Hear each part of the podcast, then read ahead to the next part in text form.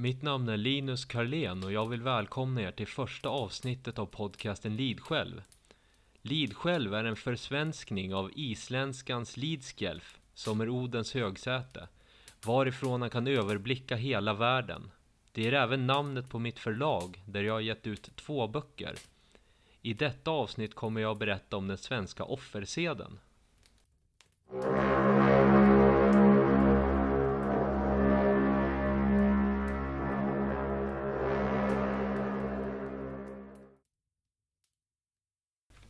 Att offra eller blota var sed i det förkristna Norden. Det högtidliga offrandet var gåvor till gudarna. Hade man tur kunde man få gengåvor, bland annat i form av tur och välgång. Man offrade inte bara till gudarna, utan man offrade även dyrbarheter vid begravningar. Vid den präktiga vikingabegravningen i Oseberg i Norge offrade man mängder av skatter, bland annat en snidad fyrhjulig vagn, två oxar, 14 hästar, fyra hundar i järnkoppel, fyra slädar, tre sängar, köksredskap, vävutrustning, en stor mängd tyger, valnötter, vete och vildäpplen med mera. När kristendomen kom ville man förgöra och förbjuda allt det gamla. Man gick hårt fram. Allt som ansågs hedniskt blev synd och tabu. Värst var de kristna fanatiska kungarna som uppbådade stora pöblar och nedslog de så kallade syndarna. I framförallt vårt västra grannland Norge var kristnandet mycket brutalt. I Harald Gråfeldts saga kan vi läsa följande. Gunhildsönerna kristnandet, som tidigare nämnts i England, när de kom till makten i Norge lyckades de inte genast kristna människorna i landet, men de rev ner hov och förstörde blodplatser överallt där de kom åt, och därför mötte de mycket fiendskap. Kristnandet av Norge var i stort sett ett inbördeskrig mellan nyligen döpta kristna och asatroende. Den kristna sidan vann som bekant, efter att den siste store jarlen, Hakon Jarl, dräptes i slutet av 900-talet. Olav Tryggvason var synnerligen hänsynslös då han härskade i landet. I sagan om honom står följande. Kungen for sedan norrut i viken och erbjöd alla människor att ta emot kristendomen. Och mot dem som sade emot använde han hårda bestraffningar.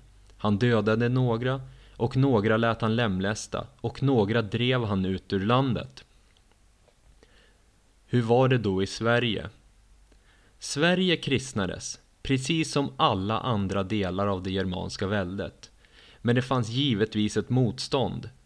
Steningen av missionären Eskil eller sjöslaget vid Svolder för att nämna några. Trots kristnandet så fortsatte svearna i stor utsträckning med sina okristliga ritualer och högtider. Ett exempel på detta är riksblotet som tusentalets kristna nordbor inte ville sluta med. Riksblotet nådde dock sin vägs ände i samband med mordet på Blodsven, den siste Sveakungen som upprätthöll detta stora blot. Kristendomen kunde dock inte råda bot på jul och midsommarfesterna, så det tog man helt enkelt över som sina egna. Svenskarna slutade dock inte offra, även fast riterna inte längre var tydligt hedniska. Istället för att offra till Oden, Tor, Freja eller någon annan gudomakt offrade man på andra sätt för välgång, hälsa, fiskelycka, god äring och annat. Andra typer av offerriter, förutom blot, var bland annat byggnadsoffer, att slänga en slant i en önskebrunn, julgröt till tomten, att lämna frön eller föremål på kraftplatser i naturen med mera. Att offra vid övernaturliga träd, runstenar eller gravfält var vanligt. Kyrkan såg såklart med fasa på dessa offer. Ett avsnitt ur den medeltida gutalagen lyder följande. Blot är och för alla strängt förbjudna och alla forna seder som följa med hedendomen. Ingen må åkalla hult eller högar eller hedniska gudar, helgedomar eller stavgårdar. Kyrkans makt var stark, men inte stark nog. Långt in på medeltiden offrade svenskarna vid så kallade heliga källor. Ett exempel på detta är Ingemo källa i Västergötland, där man offrade bröd och föremål på midsommarnatten under sent 1600-tal, Så sent som på 1800-talet vallfärdade lokalborna fortfarande dit på pingstafton. Det finns många liknande berättelser om offerfester vid källor från stora delar av Sverige. Under digerdödens härjningar på 1300-talet berättas det att flera områden återgick till att blota till hednagudarna i desperata försök att stävja pestens framfart. Vid Nastastenen i Örebro brukade folket offra knappnålar och spikar mot missväxt och hungersnöd långt in på medeltiden. Älvkvarnar, eller skålgropar, är uthuggna gropar i sten från bronsåldern. Förr trodde man att älvorna använde skålgroparna för att mala i, därav namnet. Förr i tiden så offrade man vid groparna för välgång, bättre skörd eller att återfå sin hälsa från sjukdom som älvorna möjligtvis orsakat. I samband med detta så smorde man skålgroparna med smör, ister eller talg och lade offergåvor i dem. Den hedniska ritualen av att smörja groparna ska i viss mån ha fortsatt så sent som in på 1900-talet. Under missväxtåren i Dalsland på 1860-talet lät man ungdomar idga rituella samlag på en skålgropshäll. Man blandade sedan mannens säd med sädeskorn i en skålgrop. Sedan spreds denna blandning över åkrarna. Detta ska ha skett utan kyrkans vetskap. De nordiska hedningarna hade en speciell koppling till naturen och i synnerhet till just träd. Yggdrasil är ett träd, mer specifikt en ask, som innefattar hela världen. I modern tid är bruket av julgran mycket utbrett. I gamla tider var det vanligt förekommande med ett så kallat vårdträd som man offrade till. Trädet stod på gården framför huset. Enligt sägen så råder det att en övernaturlig koppling mellan trädet, gården och släkten som bor där. Vårdträd har en mycket lång tradition i Sverige. Om vårdträd har någon koppling till Yggdrasil är svårt att styrka. Att förstöra vårdträdet eller att ens bryta ett löv från det sägs alstra sjukdom och olycka. Man får dock beskära de döda och torra grenarna. Enligt sägen bor gårdens skyddsväsen, till exempel gårdstomten eller vättar under trädet. Dessa offrade man till för att undvika olyckor och sjukdomar för både boskap och människor.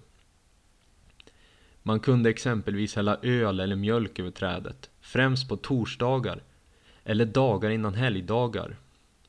Kanske kunde man även ställa ut en tallrik gröt vid trädet. Det finns flera mer eller mindre kända offerträd i Sverige. Vid offergranen i Hjortsberga i Blekinge brukade folket offra pengar för att bli kvitt sjukdomar. I gamla tider var så kallade byggnadsoffer sed. Byggnadsoffren kunde se lite olika ut, men det vanliga var att man grävde ner en hästskalle i marken där huset skulle stå. Offret skulle vara en gåva till det övernaturliga väsen som fanns där. Förutom djurskallar kunde offren bestå av hantverk, putsade stenar, mynt eller annat. Dessa föremål skulle även ge lycka och välgång åt huset och människorna som bodde där. Under ett senvikingatida hus i utkanten av Uppsala hittade man benen av en hel häst begravd mellan stolphålen. Byggnadsoffer var även sed i andra nordiska länder, såsom Danmark. I Sverige ska seden ha pågått ända in på 1800-talet. Vissa arkeologer har tonat ner begreppet offer och kallar istället förfarandet för rituell nedläggning. Platsen där huset skulle stå skulle väljas med omsorg. Det fick inte byggas på en väg, stig eller vattenåder. Byggplatsen valdes genom tecken och tydor, till exempel om det fanns myror på platsen. Man tog även hänsyn till gastar, troll, vittror, vättar, de små, rådarna, det osynliga, det underjordiska och tomtarna. Marken köptes av dessa med byggnadsoffer som lades under husknuten eller husgrunden. Om man inte offrade fanns det andra sätt att driva bort de övernaturliga ägarna. Ett sätt var att strö halm över marken och tända på. Hade man en tomte som rådde över marken kunde man blidka denne med en skål gröt. Även om man flyttade till ett gammalt hus skulle en rad offer och försiktighetsåtgärder vidtagas. Enligt en värmländsk sägen blir det inte tur i en nybyggd fabrik förrän någon slagit ihjäl sig där. Det kan möjligtvis klassas som en typ av byggnadsoffer. En annan typ av byggnadsoffer är en så kallad kyrkogrim. Benämningen är från tidig medeltid, men seden har sannolikt sina rötter i förkristen tid. Man begravde ett dött djur under en av hörnstenarna till kyrkan. Vanligtvis använder man sig av en tupp, häst, hund, får eller annat. Det döda djurets ande skulle då vaka över kyrkan och kyrkogården nattetid och jaga iväg gravplundrare och tjuvar. Även de som blott gick över kyrkogården kunde bli bortjagade. Det är oklart ifall djuret offrades för det specifika ändamålet eller om det begravdes levande. Trots kristendomens intåg har svenskarna egentligen aldrig slutat blota. Jag skulle vilja påstå att offerseden ligger lika djupt i vårt folkminne som tron på ödet.